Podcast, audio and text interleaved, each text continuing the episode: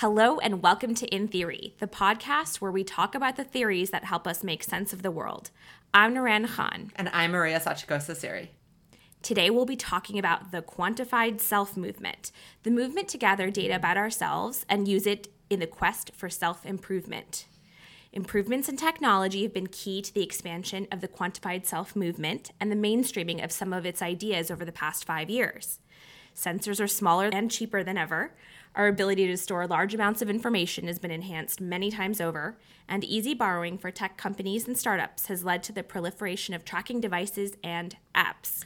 In today's episode, we'll start off with some background on the quantified self movement, including the good, the bad, and the ugly. We'll then, no joke, move on to a discussion of whether we are all cyborgs.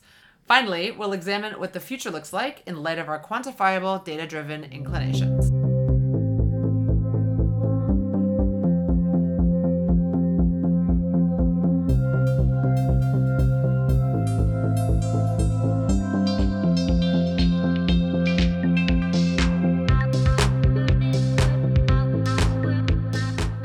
So Maria and I thought it would make sense and also be fun to start off by sharing some of the ways in which we track ourselves and why.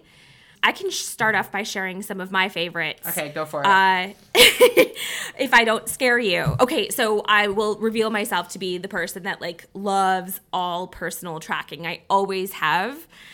So, okay, there's like lots of little different bits of this. The ones I use or have used are the Fitbit, Moment, the billable hour tracking that we used to have in my law firm, my period tracker, and Gmail meter. The app Moment, which was kind of endorsed and recommended by a podcast that uh, we listened to called Note to Self, which used to be called New Tech City. And they had a movement where they encouraged you to kind of be online less.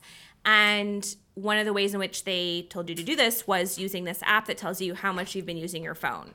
So I look at it periodically. It's not very helpful to me because there's so many different ways in which I use my phone mm-hmm. that like it's not helpful to know like if i'm just like streaming a ton of tv because i'm like tired and bored i don't think that's bad i'm just tired and bored um, i think that's kind of the point of moment naran i know because you're I'm, supposed like, to be like myself. i don't know painting a picture while you're tired and bored or something stretching totally something. fair the the the kind of program that led to this their recommendation of this was called bored and brilliant exactly. and the idea was that you are supposed to be smarter if you get bored so uh, maybe i'm just a bad audience for that um, for a while i used this thing called gmail meter which fetches your email and like tells you who you email with the most. Oh. I wanted to pull up the very first one I found because for some reason I stopped doing it. But the the first one I pulled up was from like May of 2013, mm-hmm. and two of the four top threads I had that month had to do with your 30th birthday party. so yeah, like I thought that was always such a fun way to see like which of my friends I was communicating yeah. with. And this reminded me that I want to like pick that up again. Mm-hmm. That's cool. I forgot to say that I have been working the last couple of months and i also found a way to keep track of like my activities every day and i kind of co- color coded them but i will i wish i was kidding but i'm not and like i have like social job networking mm-hmm. um experience which is like stuff i wouldn't do if i was like normally working but is fulfilling i have one for in theory Yay. Um, I will say I did look and and I was like at, at, some point I was like, "Oh, I've been hanging out too much and not really focusing on my job search. Like I got to do that just by glancing at my like unique color coding situation." Hmm. Well, there you go. So, how about you, Maria? Like how do you keep track of your life? Well, I I mean, I'm I'm a user of the Google Calendar and yes. I have different kinds of tasks that are color coded. Um, and I make lists and I check them off.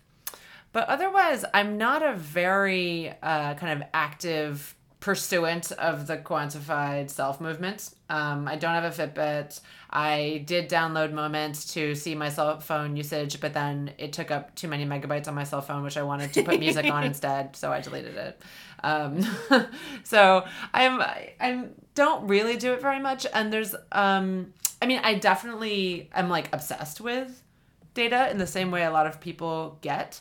Um, so, for example, our in theory website uh, metrics, I'm always checking them and interested in how they fluctuate depending on different things that we do and different days of the week and what's happening in people's lives and that kind of thing. So I find it fascinating.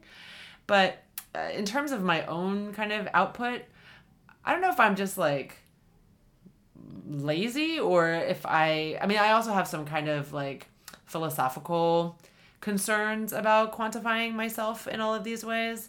So um so yeah, I try not to do it too much. But I I mean I do like the normal stuff, right? Like I weigh myself when I remember to. Great. So we both have different ways we find this to be useful, but I'd love to hear more about kind of your reservations and thoughts about this as we go along for sure. Cool. Maybe I'm being a little reckless and overly zealous. Work it, make it, do it, makes us harder, better, faster, stronger. That, that, that, that, that don't kill me, can only make me stronger.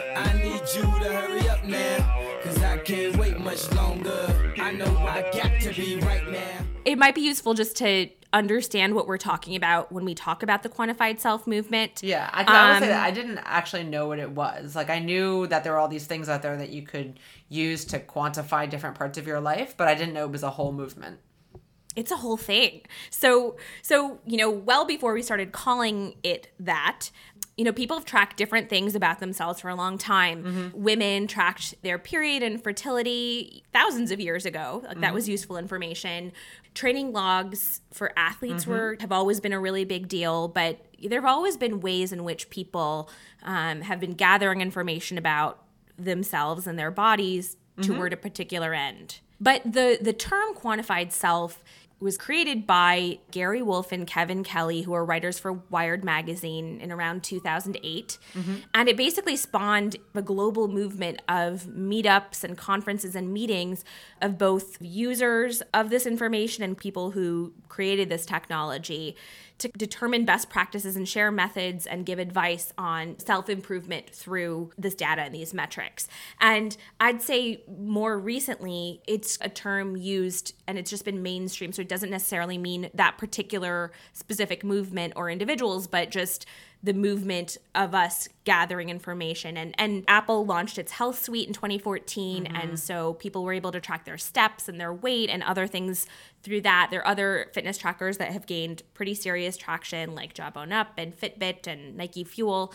And so the technology has gotten better. More mm-hmm. and more people are talking about it. And there really is the swelling of the movement, whatever yeah. you want to call it, is the movement. So, I mean, I've even heard, and we talk about industrial complexes so much. We've heard, you know, lots of people talk about the tracking industrial complex. Hmm. So, there's lots of different ways to describe it. We're going to use the the term the quantified self in a very loosey goosey way, probably not necessarily aligned with that specific group of people who are like meeting up all the time, but mm-hmm. about this this more recent movement. Yeah, I mean, like I bought my grandfather a Fitbit for Christmas yeah. with my siblings like last year and he's like super into it, which is adorable, yeah. but he's definitely not attending any kind of events in Silicon Valley. Yet. you never know. yeah. Going places.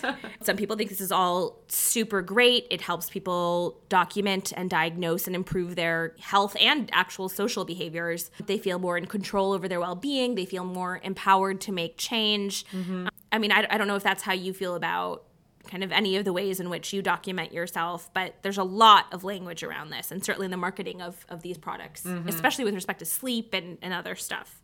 Yeah, I don't know that that the language of that stuff is is actually actually precisely what kind of freaks me out about it. yes, yes, talk about that.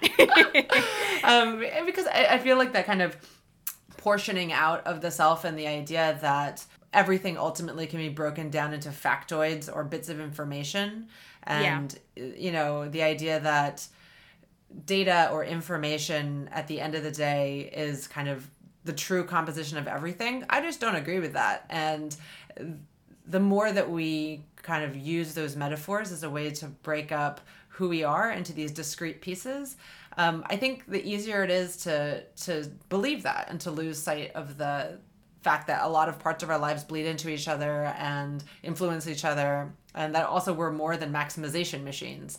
Although i definitely you know at times need to maximize more.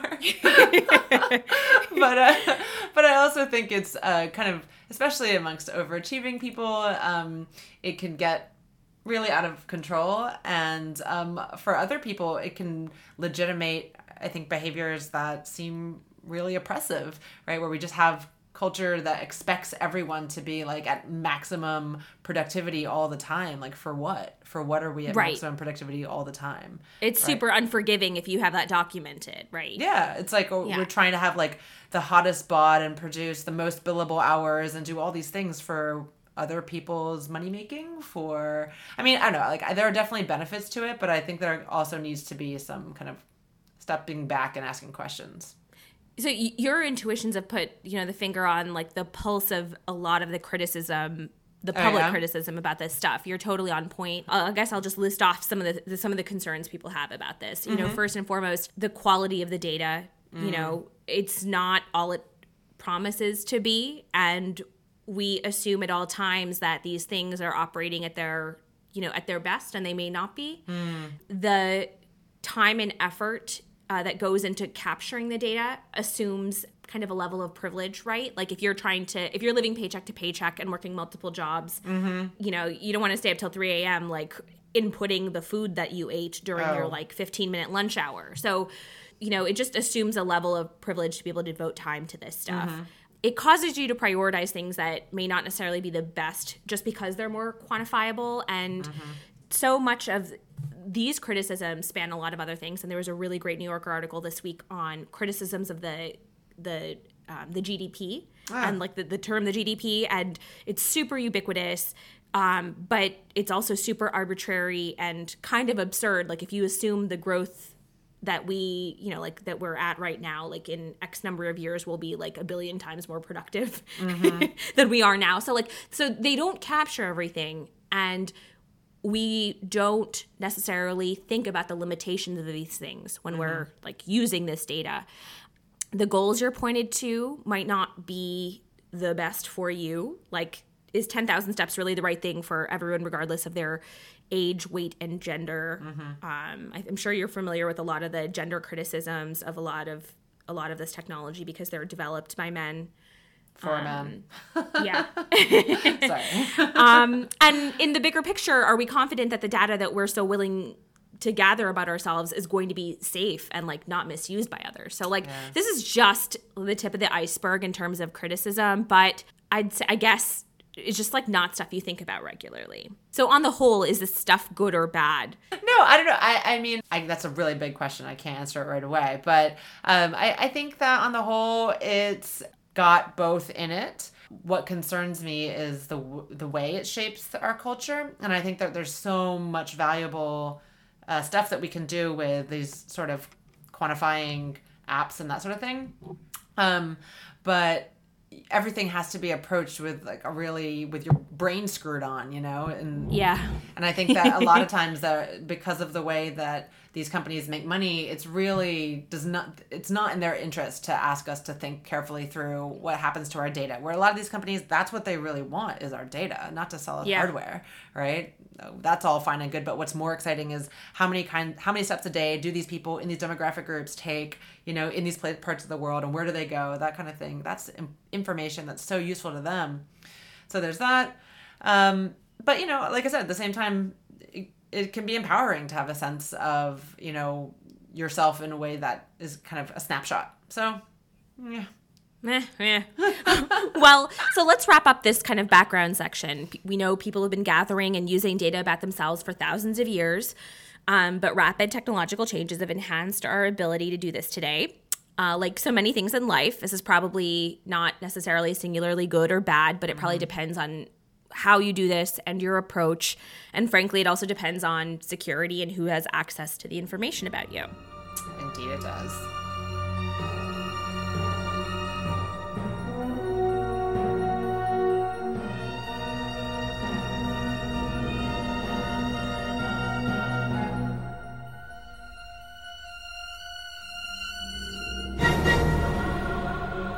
So, Maria, are we all cyborgs? So a cyborg is a kind of combination of uh, organic and cybernetic beings. So part human, part machine, basically, um, which was how we would think about it when it comes to talking about ourselves.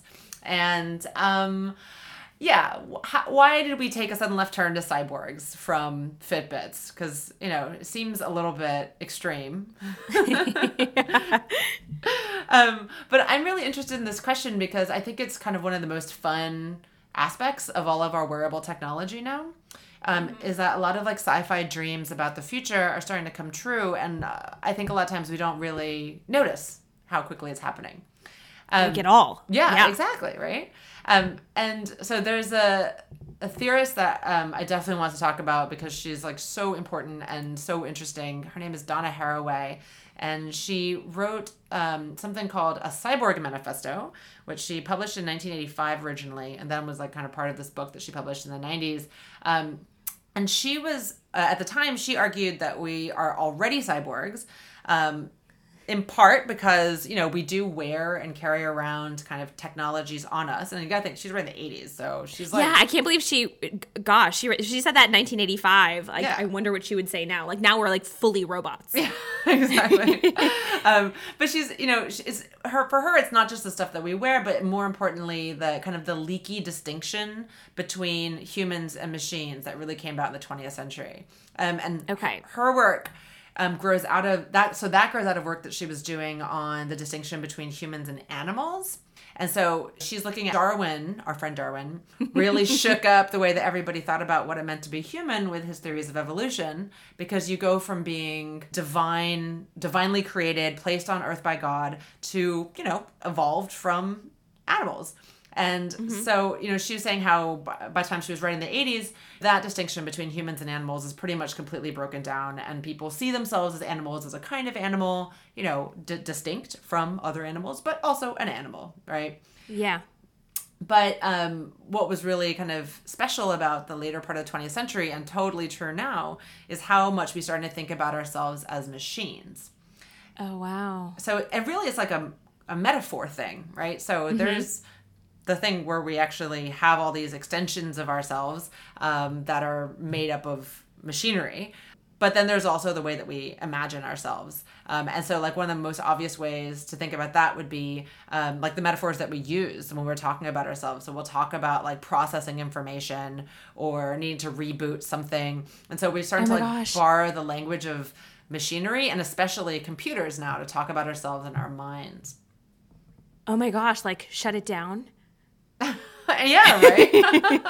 totally. I never thought about that before. I, yeah, I find it so interesting, and and we started to shift over to use the language of like kind of industrial machinery um, following mm-hmm. the industrial revolution and in the 20th century you know talking about our bodies as machines in that way and we still use that mm-hmm. kind of language um, like especially talking about like uh, like working out and that kind of stuff right yeah like he's a machine for example right yeah um, that way of thinking about ourselves I think is really important because it throws into question. I mean, by deciding that we are happy to use Fitbits all the time and that we're happy to quantify all these different parts of ourselves, it starts to throw into question what it, we even think it means to be human.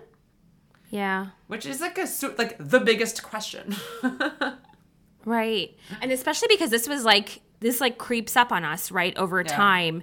It's like nothing that happened overnight and it's certainly not like the encounters that people envisioned when they were like sci-fi fantasying about this, right? Like yeah. a lot of those movements were like the, you know, just like the creation of an artificial being at a particular moment that forced the hand of imagining or, or, reconciling the situation. And instead, it's like bit by bit, like microprocessor by microprocessor and mm-hmm. item by item, this is happening to us. Um, it's just really interesting because I haven't given how much I engage with this stuff, I've thought very little about like the bigger picture. It's really fun. I mean, I start I taught um, a couple classes around these topics, and it was just like my brain was exploding every day, and it was so yeah. fun to read about, so interesting, um, and you know. There's actually a lot of physical cyborgism around. So we see internal things like pacemakers, cochlear mm-hmm. implants, um, you know, more and more we're seeing that as part of kind of medical practices. Um, and, so, yep. and we're taking that for granted that that's happening, but we don't treat those people like cyborgs, and it's also not that super common. Right. Um, but some of the really interesting theory also is looking at things that we could put on and off, like eyeglasses, mm-hmm. or even like carrying around an external brain that you can put in your pocket, which has access to all kinds of information out there that's more than you ever would be able to carry inside of your own brain. Oh my gosh, like Google Glass. Yeah, or just like your phone, right? Yeah. There's another theorist who's an important media theorist from the 60s. I mean, let's talk about people thinking ahead of their time. He was writing about electronic media. Um, Marshall McLuhan is interested in the idea of media as extensions of the self. And so every Oh, time, every time we adopt a new media as something that we're really kind of reliant upon and as totally entered into our lives, it rearranges what he calls our sense perceptions. And so the Yeah. way that we engage with the world shifts because now we have this kind of extended part of ourself that makes it so we engage with the world differently. So like how many people when they wake up in the morning if they leave for work and realize they've forgotten their phone about face and run back in and grab it, right? Yeah, totally. Because you feel like some part of you is missing. Exactly, because if you're used to having an extended brain, an extended ear, an extended mouth, so you can talk to people far away and you can hear from them and you can find out information on the go and all this other stuff, and suddenly you're expected to go your whole day without this like part of your body, it feels crazy. Like I'm not doing that. Yeah. So, I mean, so the, all this quantified self movement stuff is really interesting to me because it is very much an adoption and a kind of embracing of thinking about ourselves as, at least in some ways, machine like. Um, which I don't actually think is necessarily bad, but it is something that we should know that we're doing. Right. Well, so many of the imagined encounters about this historically have been terrifying and alarming. So it's hard not to put that value judgment on it. Yeah. And to feel like it- you know, it's a real encounter with basically aliens or something. So I mean, I, and I totally agree. Donna Haraway um, was actually like really into cyborgism, um, and the Cyborg Manifesto is actually a feminist text. And her whole argument was basically like, ladies, time to embrace cyborgism. This is the answer we've all been looking for uh, because it breaks us free from biological determinism. We're no longer bound to the expectations of our body. That's real. Yeah. Wow. and so once you can kind of see yourself as this part machine being that is not I, defined by family connections, marriage, marriage connections, reproduction, exactly, then now all these opportunities open up to women uh, that weren't open to them before. Um, and in fact, can transform society not just for women, but for everybody. So Sure. she actually saw this as this really hopeful uh, possibility. So I don't know. I mean, hearing about this, does this affect the way that you think about yourself as someone who is, you know, kind of part of a quantified self movement in a way? I think I at least initially found this to be like a little scary because the bigger picture had escaped me. I was like so into like my phone and figuring myself out. Um, but I am like someone that like is like in love with self help and self improvement, and so I think I probably like once once I got over like my initial ignorance and the shock of that, I actually feel okay about this, and I think the my my main fear relates to the misuse of my own information. Like someone will understand me better than I understand myself, or someone who has access to this stuff.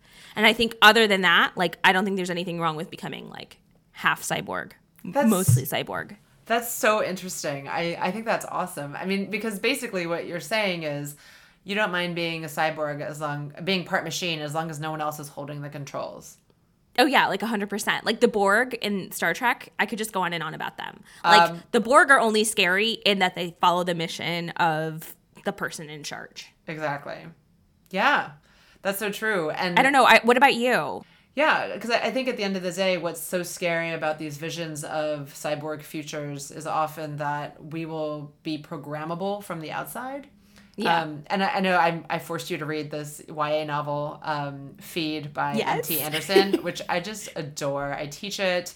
Um, I like recommend it to everyone. But basically, it's right. It's this I about being part cyborg and thinking that you have control over yourself, but the ways in which mm. consumer culture actually totally infiltrates your mind and makes it so that what you want is been has been totally Fed into you essentially. exactly fed into you by outside influences and like that's not what you want right Yeah, we should totally link to the book. It's a great read, and I thank you for bringing that into my life. Oh. While we have been collecting data on ourselves for a long time as human beings, um, our time now is special in that we not only have access to so much more information about ourselves, but we've actually started to think of ourselves as machines in a sense, and particularly as computers. This has huge ramifications for what it means to be a person today and could seriously influence how people think about what it means to be a person in the future, too. So we'll get to that next.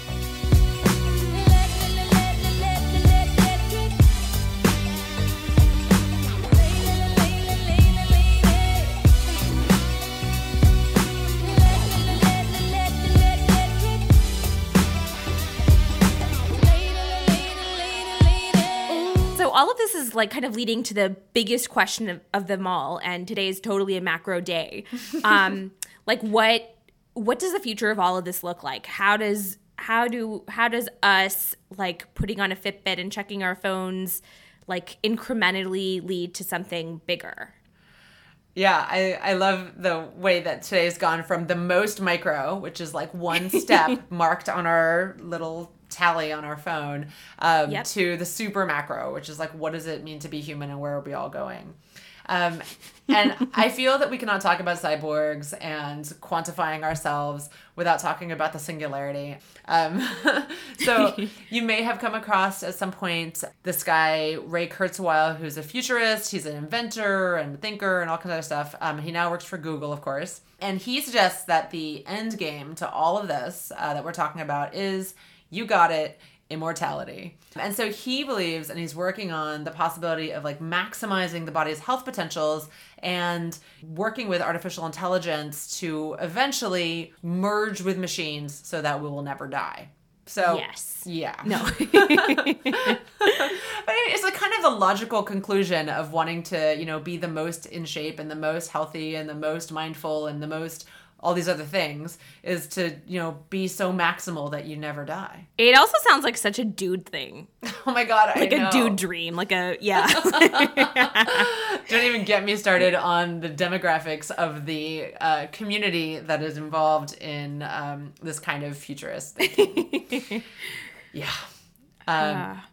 yeah there's actually oh my god there's like an amazing tumblr called like white dudes wearing google glass I recommend. Yeah, of course. Yeah, no, it's so real. So, um, so anyway, real.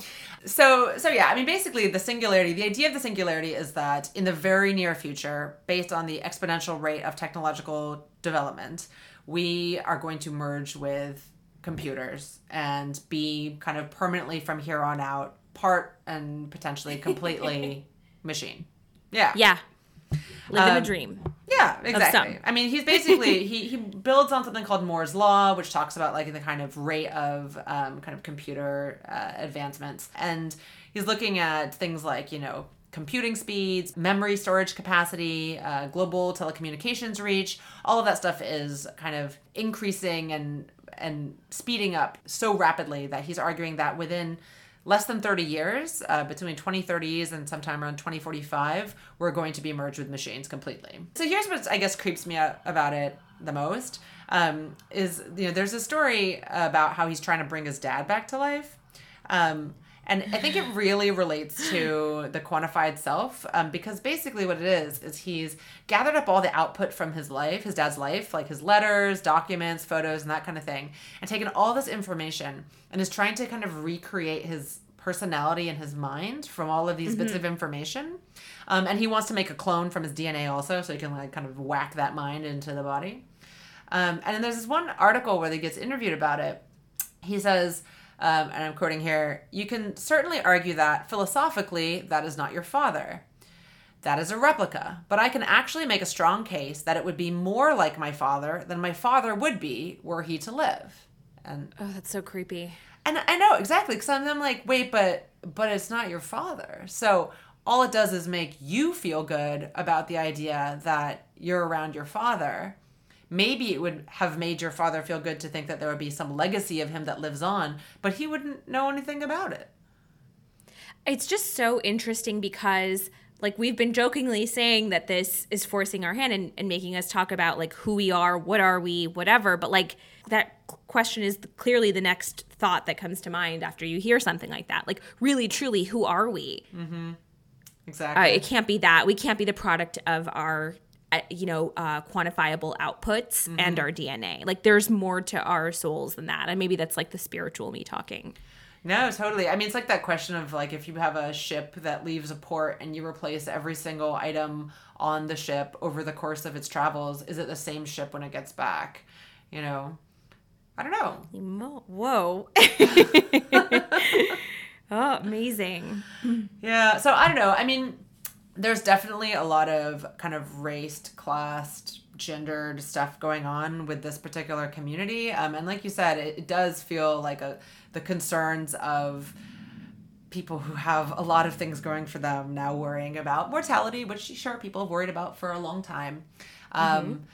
But yeah, I, I don't know. I, I do think there's something kind of beautiful in the human striving to live forever, but I think part of what makes it beautiful is its inevitable tragedy. And to me, there's something kind of perverse in the idea that, like, that they might succeed. It just seems uncanny to me. But maybe I'm too bound to my to my animal self. so okay, while we're in the midst of the day to day of trying to gather and use data to understand ourselves individually, you know, there are a lot of folks out there who are thinking about our society's broader future. For some, like Ray Kurzweil, that means merging with machines. Really, all these questions are nudging us to the bigger questions at hand. So, who are we? What are we? Where do we want to go? Do we want to live forever? I don't know. I bet you didn't put on your Fitbit this morning thinking it was turning you into a robot, but maybe it is adoro quanto ti faccio possibilità.